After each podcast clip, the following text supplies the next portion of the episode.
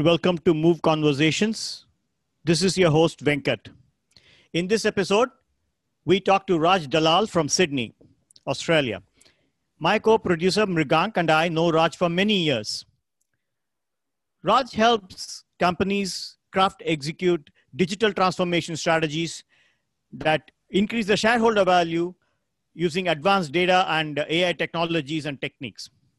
Raja set up a big data analytics research and advisory firm, Big Insights, in Sydney. His clients include Hitachi, Aquabliss, Clapet, and Cloudera, and many others. He has authored research reports and case studies in this area. He is currently uh, authoring a report on uh, business AI and adoption. Raj is also a convener of Big Insights Data Innovation Awards, which recognize leaders in industry that are driving innovation and business value using data and AI and as well as uh, internet, uh, internet of things technologies. Welcome to the show, Raj. Just curious, has that business AI adoption report been published? No, still working on it. Uh, it's a fast-moving space, so we we want to make sure we capture some of the latest uh, advancements in AI, but should be should be done in the next few months. Great. We all look forward to that. Welcome again. So thank you, and delighted to be here. And uh, you know, it's been uh, a few years since we last spoke, but uh, fantastic that we could. Before we start the discussions, you know, just wanted to uh, understand what prompted you to set up this company nearly seven years ago. You know, what did you see on the horizon back then? In fact, it was related to when we first met, uh, Venkat. Uh, yes. Uh, I was working at a startup, uh, you know, in Singapore, and we were using some, uh, we were using machine learning and and uh, and doing analytics in the cloud about 12 years ago. And um, you know, after I finished my stint at that startup, I realized that we were on, we were doing something that most companies were not, and this was using massive amounts of data to make critical decision. In, in, our case, we were looking at IT security issues, mm-hmm. and I realized that if we could apply the same technologies and techniques across the uh, all industries, uh, there's some real opportunity for doing things better, you know, cheaper, better, faster. Right. And um, and so I thought there was an opportunity for, for for me to help in that journey. Oh, great.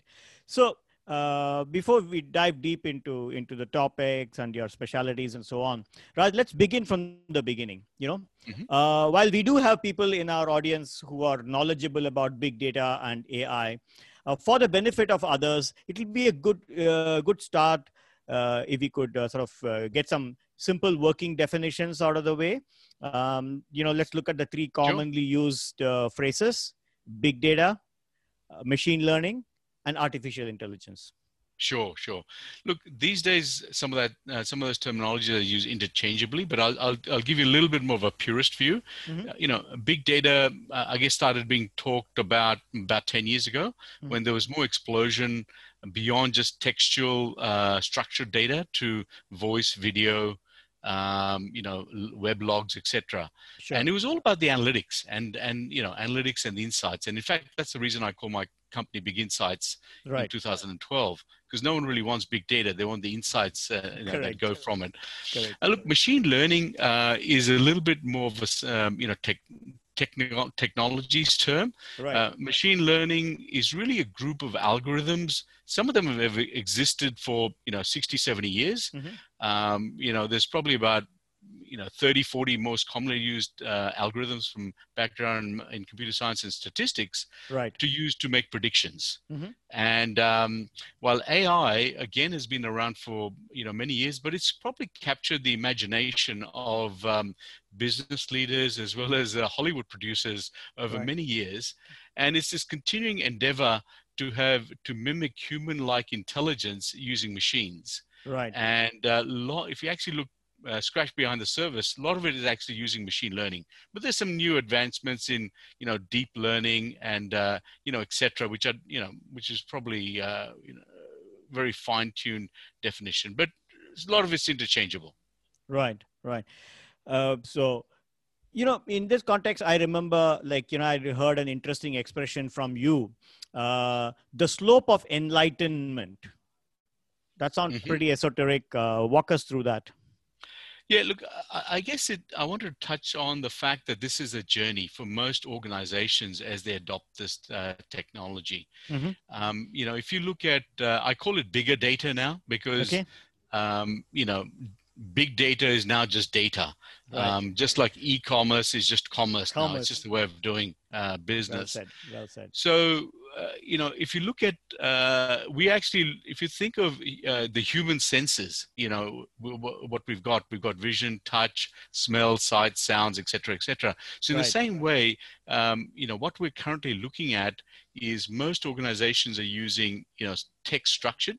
First of all, the first thing they do is pro- pro- produce business insights so humans can make decisions. Things like, you know, you're looking at what the sales have been in the past week, month, and do some simple forecasts. Right. Right. So humans involved in doing making decisions, and that's traditionally called business intelligence. Right. Next stage is using more unstructured, more uh, variable data, using you know voice, imagery most commonly, Mhm. is uh, perhaps to do some you know predictions, Mhm. uh, make simple predictions, um, and then the next is to automate them Right. and this is a multi-year journey. It's not something you you know a, a ceo will suddenly say that we want to do ai at scale right. and you know if you're still struggling with basic business intelligence. So it's it's a you know three to five year journey for a lot of large organizations to go into this. That's why i call a slope of enlightenment. Mhm. um, and there's still a long way to go. We still haven't cracked how you would in, in, integrate uh, touch and smell um, you know into the in the business process. But um, the, the boffins at universities are working on it Yeah, and the- I, I, actually, I mean, uh, uh, touch and smell are mm, uh, you know pretty interesting, and that's when probably it will become more comprehensive. But I do remember, and I'm, I'm you know, uh, both of us uh, have had uh, experience and exposure during the dot com era. There Mhm. were there was a company which uh, which did try out um, smell, right, and then they like the 3D uh, like the color printer. They came out with three or four basic uh, smells which could be mixed and things like that. I don't know Like what happened to that. Yeah. Look, I'm sure they've got some uh, very niche applications. I guess it's a matter of scaling that. Uh, Yeah, you know, that like didn't everything, happen. the cost of production uh, has got to, um, and, and commercialization has got to match uh, enough demand. Right. And so there's probably some, you know, niche usage in, uh, you know, in, in, in areas that is still being used in high value things. I- I've, I've not, not- uh, you know, see, been able to locate or track them. Uh, but anyway, uh, getting back to, to, to uh, you know, what, you talked about in the slope of enlightenment. So business have been using these big data in recent Mhm. years, right? Yeah. Um, And you've been part of that, uh, you know, mm, uh, early journey. So what benefits have they seen so far? So let's say if you look at across the value chain or like Mhm. across the spectrum from, you know, buying things, controlling cost efficiently, right? Mhm. Uh, all the way you move across the value chain towards uh, customer satisfaction, right? The, the, Mhm. the, the end, uh, almost the end part of it. Yeah. Um, So, so how do you, you know, what, what would be the uh, benefits they have seen uh, and what have, how have they taken Look, uh, advantage? I think look uh, tremendous benefits, uh, Mhm. but you know with with some caveats I would say as well. Sure. If you look at you know adoption, most companies looked at the whole customer life cycle in Mhm. how to use um, you know more data as well as you know AI machine learning along the way. So um, you know they probably break it down into the, you know reduce the cost of acquisition because Mhm. that's what most companies struggle with, and so more targeting uh, are based on the higher propensity of someone to take up you know whatever offer or product they have right. and um, so reducing the cost of of that and that's where companies have seen a tangible reduction in cost Okay. then it's uh, you know typically the next part is keeping them delighted uh, so is Right. that that whole uh, servicing the customer and that's where things like chatbots um, you know have come in to lower the cost of doing um, you know first level triage and then you know humans to complement that um, and also retaining the customers i mean and um, you know telcos are probably leaders in this you know uh, in terms of they need to be uh, very clear. You know, generally, they sign them up for contracts, and you want to make sure that um, you know person re-signs the contract. Mhm, mhm. Um, and that's where they they've been using data on customer satisfaction, you know, call dropout rates, Mhm. and all different predictors to make sure. Well, when is that someone likely not to renew or to renew? and uh, doing little, you know, uh, customer service tricks at the end just to make sure that they Yeah. do renew as well. Yeah, uh, you know, you you mentioned uh, chatbots and customer delight in the same breath. Uh, I'll reserve my uh, comments on that. Uh, you know, usually the delight been more on the humor, on the more more on the humor side, and the frustration at the moment. Uh, yeah, yeah, no, long so, way to go. so, but but but I, I, I get what you're saying. But um, you know, so that is at the customer end of the chain so mm-hmm. if you go a little bit backwards so what else have they seen in terms of um, you know maybe you could if you want to choose of, uh, uh, you know real life examples you could uh, sure, to, to sure. make look, it more I, interesting so if you look at the business processes business functions you know uh, yeah. so look everything spoke about customer I, relations but like you know backward marketing supply chain operations I'll give you some uh, un, yeah, unusual examples that people don't think AI and data is involved, but mm-hmm. It, it is on the, the core part of the of, of the service. Think of um, something we use every you know nearly every day. Some of these ride sharing apps. Uh, right. Uh, Uber is a classic example. Uh, they're a, a, data company at the end of the day. In fact, sure. one of the the chief data officers that uh, I've interviewed, he was actually the founder of a big data company before that. Right. So um, matching supply and demand. Mm-hmm. You know, every day they've got to make decisions in terms of at different lo- localities mm-hmm. where what the demand is going to be and make sure there's enough supply of of drivers right. and so uh, and that by using hundreds of data points uh, in terms of um, you know forecasting demand mm-hmm. and making sure supply is there mm. in fact how they predict how long it's going to take for your ride to arrive mm-hmm. i mean we've had taxis for what hundreds of years right we we've never known before how long it's going to take for you know when you make the phone call mm-hmm. to to the arriving and the innovation right. has been well now you've got within a few minutes generally accurate right. knowing right. that even surge pricing how do you find the right balance between how much customers are willing to pay mm-hmm. uh, so that they could in times of high demand mm-hmm. they'll they'll get the cab people don't like it mm-hmm. but um, but that's using a lot of um, you know data analytics behind the scenes okay, so that's one example Okay. Um, I can give you lots of examples, you know, by, sure, by industry sure. if you like. Sure. Yeah. Go by industry and uh, you know, yeah, go uh, backwards. Uh, so yeah, go ahead. Sure. I mean, I think that's what uh, you know. Um, you know, audiences can relate to. Uh, you know, from, mm-hmm. from um, I'll give you um, an example in the airline industry. Okay. So one of the biggest costs is uh, is fuel costs, you know, mm-hmm. of flights. Mm-hmm. So think of your you know, uh, your, your leg between Singapore and LA, for example. Okay. Right. Uh, very often you're in holding patterns when you arrive. Right. So what an airline that actually uh, won some awards that I was involved in, mm-hmm. they looked at very distinct, uh, distinct ping patterns, like minute tracking data of uh, you know last thousand flights between let's say Singapore and LA. Okay. And then the the holding pattern times and you know what predictors on how long you'd like to be on holding pattern. And you know, okay. it's very expensive when you hold.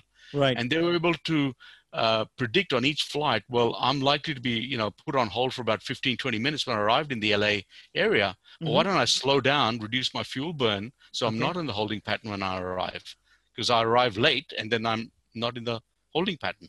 So just to get it clarified, so when they analyzed, they also found out that if they come slightly later, they will not be caught up in the rush.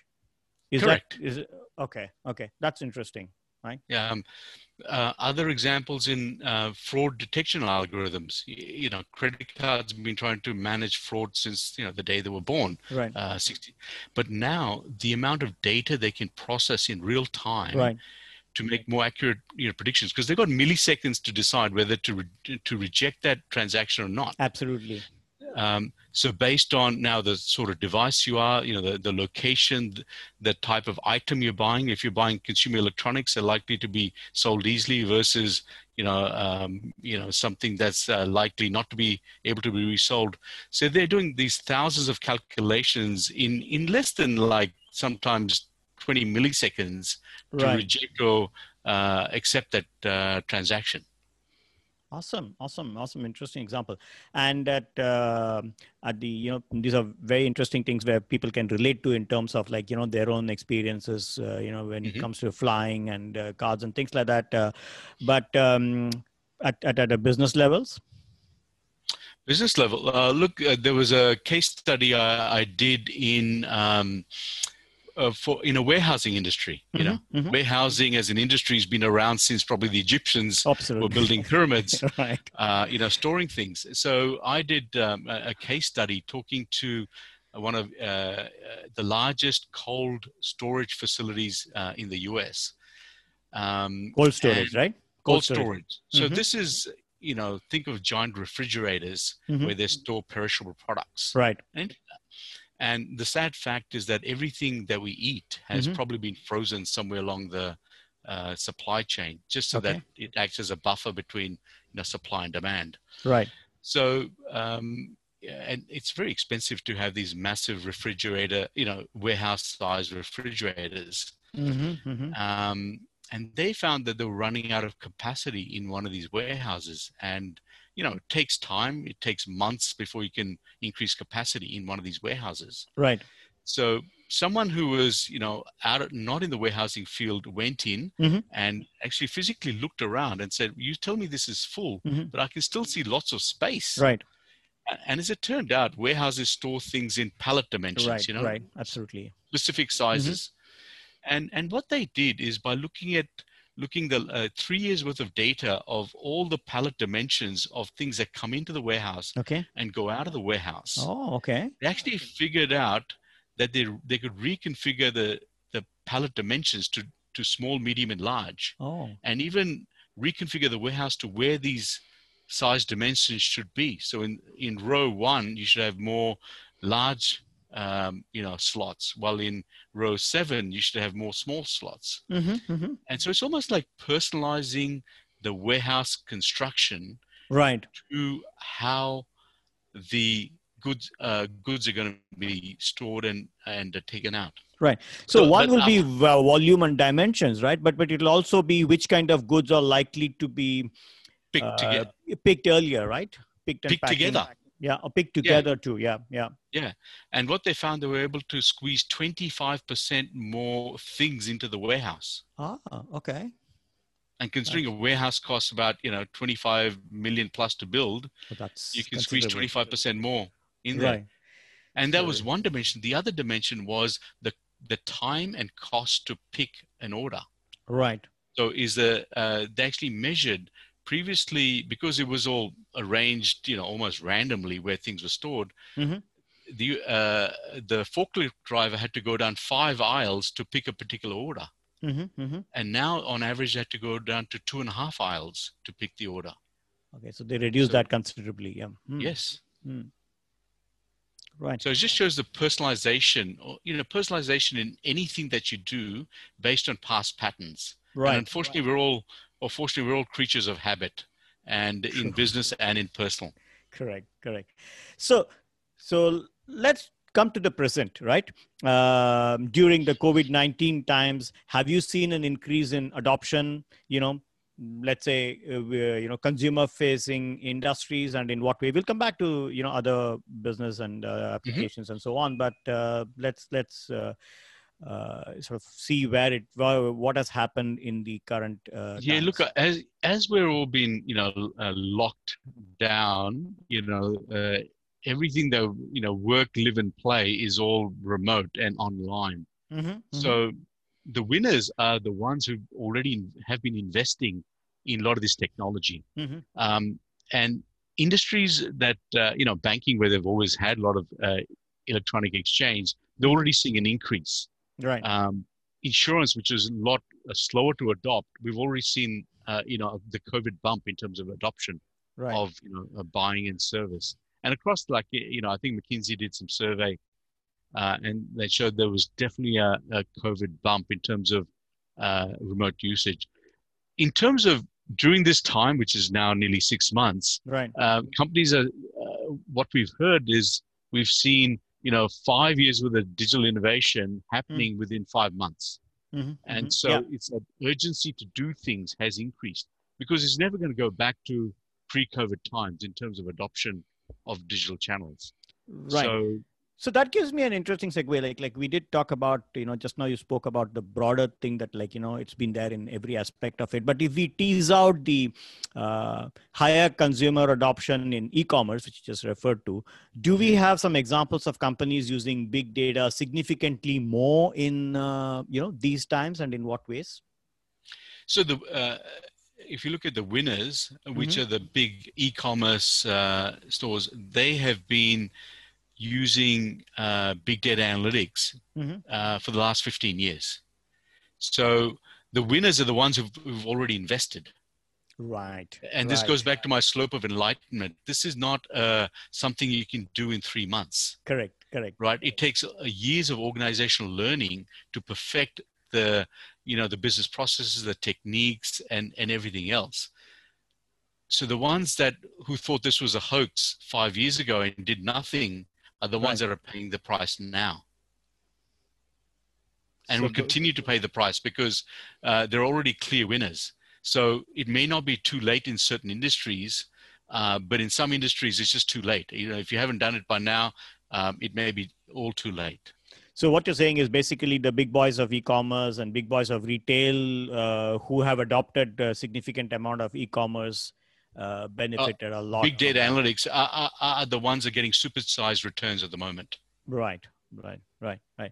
So you know, you you uh, you referred to the banks and the you know the credit cards and also bank uh, banking adoption of uh, big data and analytics. So, mm-hmm. and and also I remember from from one of our um, uh, you know mm, earlier and discussions of what you focus on is that uh, you you talk about a uh, your customer analytics solution uh, mm-hmm. 720 degree view of the customer right yeah uh, i understand that this would mean going beyond the bank's own understanding of the customer base you know on its Correct. transaction platform to include data but it would mm-hmm. be now when you say 720 you're saying that like it will include data from all the external sources. Right yeah like web mobile services mobile devices chats whatever right? Social media and etc etc so tell us more what they learn and what they do with those data. And also very importantly how do they get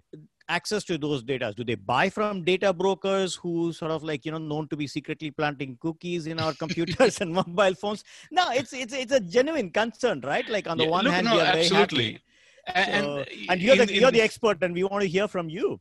Yeah, look, like like everything in technology, there is a ethical boundary, mm-hmm. and you know there's there's a lot of talk about you know what is the creepy line, and uh, mm-hmm. how much creepiness will the will the customer bear. Mm-hmm. Um, in the uh, you know in the, in the banking example you talked about, uh, definitely when you're trying to understand the psychology of the customer, mm-hmm.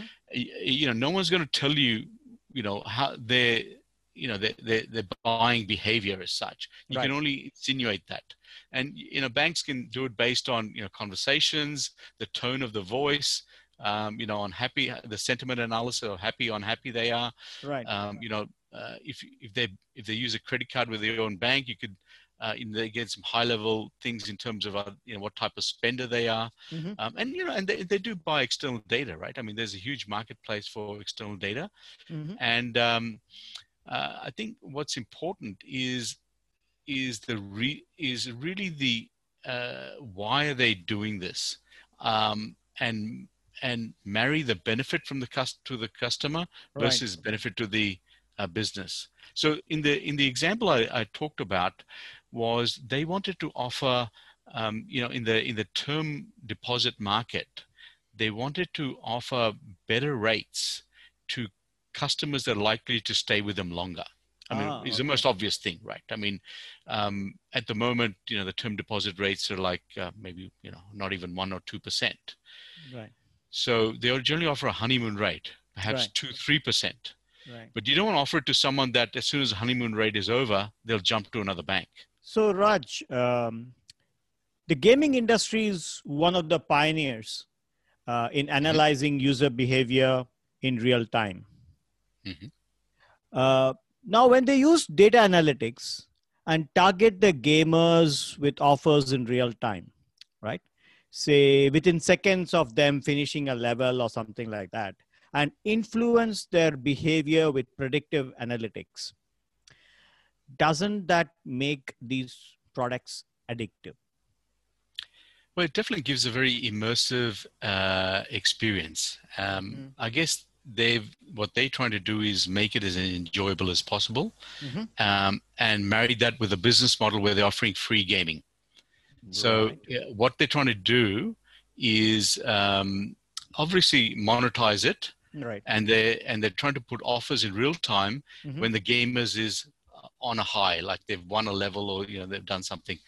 Um, but like uh, uh fortunately, unfortunately, that's what the commercial model is. You you think of um, old world companies offering soft drinks. Mm-hmm. Um, you know, uh, they're very addictive, um, but there's a multi-billion dollar business selling soft drinks mm-hmm. to mm-hmm. to customers, and you know, I would argue that's very addictive as well. Mm-hmm. Uh, you know, mm-hmm. obviously, smoking and everything is very addictive as well. Mm-hmm. Um, I, in the gaming industry, um, you know, where the move is to offer free games. Right. Um, so hundreds of millions of users are playing games mm-hmm. at no cost to initially at no cost to them. Right. So, you know, as a business, they've got to recoup their costs. And one of the ways they've done that is mm-hmm. mm-hmm. by helping prolong the ex- uh, experience of the gamer, improving the experience of the gamer in the game with right. a view to selling some trinkets within the game to make some money. Right, right, right, right. But I guess uh, the analytics is also used uh, otherwise to to improve the game and the game experience, and then collecting a lot of data as to where what uh, the gamers uh, you know get it very easily and how yeah. to uh, you know increase the level of difficulty. There's a fine balance between increasing the level of difficulty and not making them feel frustrated and abandoned right? Uh, well it's you know it goes and, down and to analytics go, helps these things right?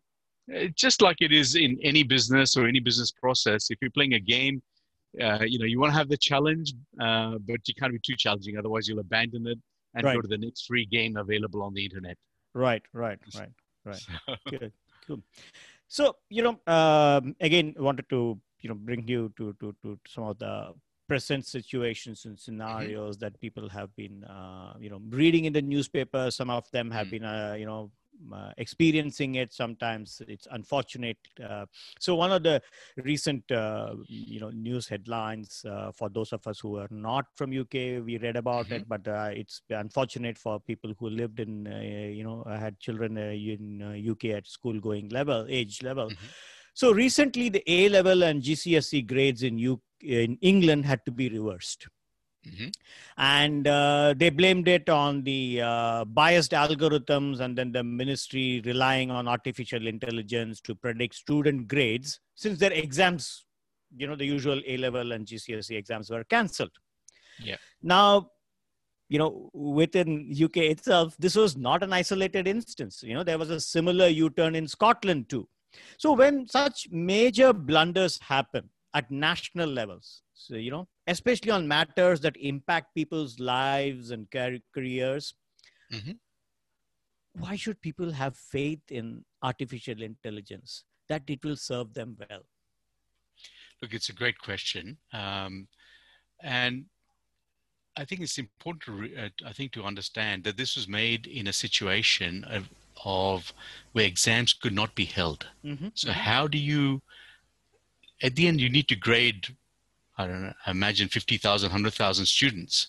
And what do you base that on? Mm-hmm. You can only base that on certain data. Right. And what they found is how do you how do you make sure that even the teacher evaluation is going to be fair and balanced? Right. And how do you standardize that across different school systems, mm-hmm. private, public, mm-hmm. and uh, across you know different uh, geographies mm-hmm. uh, and, and and advantage. So mm-hmm. they've obviously used some mathematical models to do that. Mm-hmm. Um, they haven't done a great job, it sounds like it, if they've uh, backed it out. Mm-hmm. But the thing is, they blamed the AI. They didn't blame the humans that would develop the AI mm. and approve the AI and put that into production. And I think right. that's what the issue is. I think we need stronger governance. Right.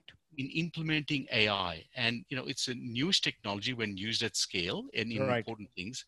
Right. Um, and we're going to go through lots of learnings like this, for, perhaps for the next five, ten years. Right. Um, right but I'll, I'll flip it and say that, you know, what faith do society has that after thousands of years of human evolution of human decision making that I should trust humans to make the right decisions. Where we've got a world of in, inequity of, of seven billion people. Right right right. Yeah so the, the, the, i mean we'll, we'll talk about it in a minute. That that's the concern right? That whether uh, artificial intelligence will will uh, accentuate that uh, you know make it more acute. But in that sense you know when you talked about uh, using the past data uh, you know um, mm-hmm. one of the um, things that come to my mind is the uh, famous interview given by late uh, Clayton Christensen, you know, who's very mm-hmm. well known for disruptive innovation.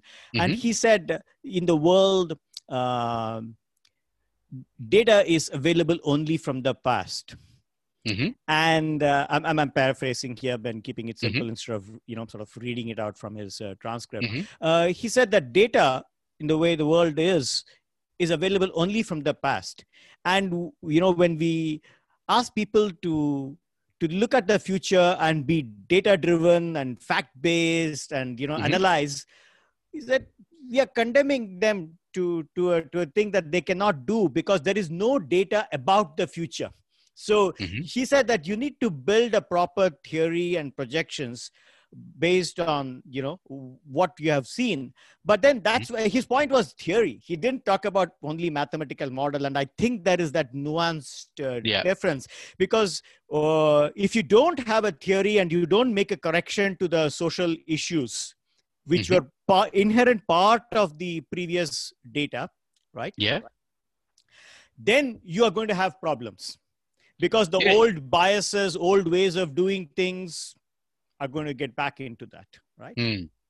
You're so just supercharging, uh, you know, biased decisions, you know, right. You know, at, at, speed and scale and, um, you know, doing it was. And I think that's uh, to get back to the point about very strong governance mm-hmm. of the data that's the training data mm-hmm. um, that these algorithms are built on. Mm-hmm. and try to clean as much bias as possible because then mm-hmm. again humans are involved in cleaning that bias as well mm-hmm. um, and secondly is um, you know, you have, need to have an ethics framework, you know, for organizing, for government departments, for businesses that are doing large scale implementation, right. is to make sure that the models don't have bias. Right. Then, then the uh, what they call model bi- um, uh, shifting, right. as you know, situations change. You know, you're updating your models as well. Mm-hmm. It's not just frozen in time. Mm-hmm. Uh, and secondly, have a uh, you know interest check. You know, first of all, is there transparency? Right. Um, uh, uh, can you are they explainable? Right. Are the decision explainable and mm-hmm. and which are transparency. And is there human oversight? Who is the business executive who's responsible for that system that is ai right. Just like, like just like in the banking industry there is a nominated individual who's criminally responsible if things go wrong.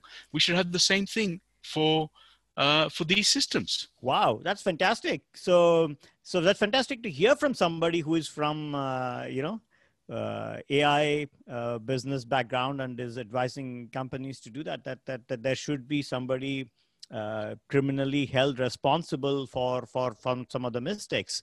Uh, let me not take it to that extreme, but even a step backward. Uh, mm-hmm. Based on what you just mentioned, um, so are you uh, among the people who say that uh, the current black box approach is not right and we should, uh, you know, uh, have the ability to see what the algorithm is doing and how it is making those judgments well, you know, for, because for, for you know yeah go ahead. Well look for certain things definitely we need to understand uh, mm-hmm. how they were coming to decisions, right? Correct, correct. Um, especially when there's a legal basis for it. I mean, a, uh, a lot of the things in government, mm-hmm. you know, in the end of the rules based, like you know, entitlements, etc. They're, they're, rules based. You can right. use machine learning to learn from the past, right? But then you can just also codify the rules that it, the system should work on. So they should um, correct those things, right? They should factor for the mistakes of the past correct? They need to. Uh, and in some instances possible. I'll give you a very simple example. Let's say you're trying to automate home loans or right. you know some sort of credit card uh, credit um, approval scheme. Right. Uh, typical way of using machine learning is you look at you know last fifty thousand uh, applications, look at when it's been approved, when it's been disapproved. Go back. But yeah. that itself puts in biases of you know maybe who was hundred years given, of who was evolution. not given, right? Yeah, and you know there's lots of biases in that. Right. So then you need a human to go through and say, well, this is you know perhaps we should have approved it, you know, but we didn't because based on bias. So that's an you know a process in itself. Right, and we didn't uh, we didn't favorably consider people of the zip code, so we should make those Exactly. correction. Uh, you know, we didn't uh, you know consider people of this gender, this race, whatever, whatever, whatever Hmm. things that we want to make it socially correct today, right? Uh, Correct. but then a should- human with yeah. bias is also looking at the data. exactly. So I'm not sure if you can ever remove bias. Uh, It's a great principle and great thing to aspire to. Mhm. Um, you know, it'll take time perhaps um, until you know humans themselves have less bias within themselves, Right. um, and and then it's a matter of implementing at scale. Right, and some diversity can help, right? And then you know, Of if you have a diverse committee, that would help definitely, so that it is not uh, the, the bias levels can be reduced. I'm not, I, I agree with you that you know all humans would have certain kind of biases and so on and so forth. And Mm. to some extent, it is uh, you know that's what helps us to make uh, have opinions and judgments and so on. But uh, Mm. we should uh, correct um, um, social inequalities and things like that, and we should not weaponize them with with algorithms. with a, just- no absolutely absolutely and and just the fact that we are focusing on a society on bias right. i, I right. believe will actually reduce the bias as well like, Right. like you know just the focus on doing it will improve it over time um, the other thing about explainability so, some things are, are hard to explain i mean how, you can't explain a lot of human decisions True. at the True. end of the day i mean Right, you yeah. know intuition um, you know this that the other uh, and some algorithms you, you they're used you know deep learning you can't explain it. I mean uh, but you can just say they're right you know a vast vast majority of the time. Right. and you just have to accept it. Otherwise don't use those systems. Um, you know self-driving cars you know how does it figure out you you, you may be uh, about to deviate from a lane? Right. It- it's hard to you know explain why it did that or or like like uh, amazon like at one point you know when they were not getting the right uh, set of people through their uh, hr uh, Mhm. you know uh, uh, art, algorithm or artificial intelligence uh, they abandoned it. They said that like you know so maybe the, we should look at the output or maybe model an output and uh, see what kind of output it is coming out with and then say oh okay uh, whether we can sort of uh, open the black box and correct it or not, or we are not able to correct it, but it is not giving us the kind of diverse output or the kind of, uh, you know, uh, Mm. corrected output that we are looking for. Is that correct? yeah no uh, as i said you know we're still learning on how best to use this technology and it's going to take many many years perhaps another five ten years to Mm. actually understand how to use this technology well Right. um, so there's you know there's element of experimentation uh, Right. without a lot of hopefully downside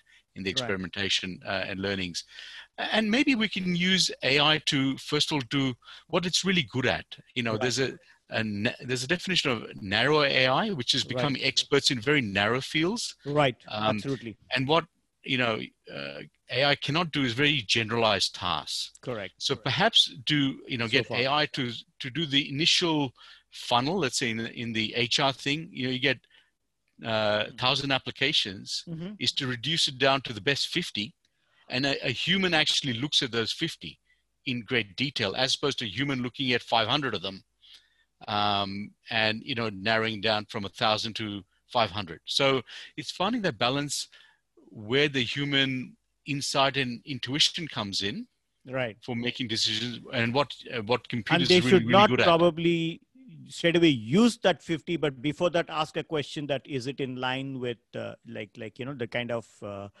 uh, results we were looking for in terms of whatever it is diversity being unbiasedness and uh, you know, et cetera et cetera right? So that will be better like like i think both you and i are talking about man and machine uh, instead of like like leading to machine uh, taking over uh, thought processes, controls, and we just like mechanically take whatever is the output and start implementing. Right? You definitely don't want to be doing that. Definitely, you know, uh, humans uh, have uh, are fantastic at doing uh, processing a very wide variety of information and mm-hmm. and coming to synthesizing the information really well.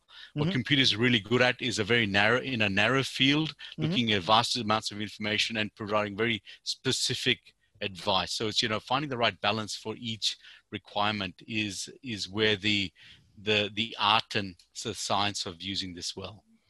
Wonderful. That's that's good to hear from someone who advises uh, you know companies uh, on using AI, uh, and you know, and we hope that uh, you know companies uh, take those kinds of uh, you know legitimate advice and uh, you know and, and implement it carefully and uh, not mechanically sort of like follow because the you know the ai said so and so on and so forth right so that would probably give uh, common people an um, assurance and if they see this happening in real time in their real life that like okay so you know man and machine is better than mm-hmm.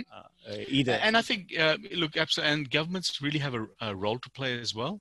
Okay. Um, uh, um, because uh, you know citizens will face a lot of uh, government services that are being AI enhanced. So oh, having yeah. very clear ethical frameworks right. and and ethical um, um, you know governance processes right. Um, is going to give that the citizens a high degree of certainty that it won't be used for evil, will be used for good exactly. In fact there have been a lot of horror stories and so one of the well-known books is weapons of math destruction where cathy O'Neil talks about the how in the us uh, you know uh, judicial system, these kinds of things have biases have crept in, and uh, mm. you know there have been problems and so on and so forth because of the past prejudices and so on. Criminal justice system, uh, you know, uh, which is mm.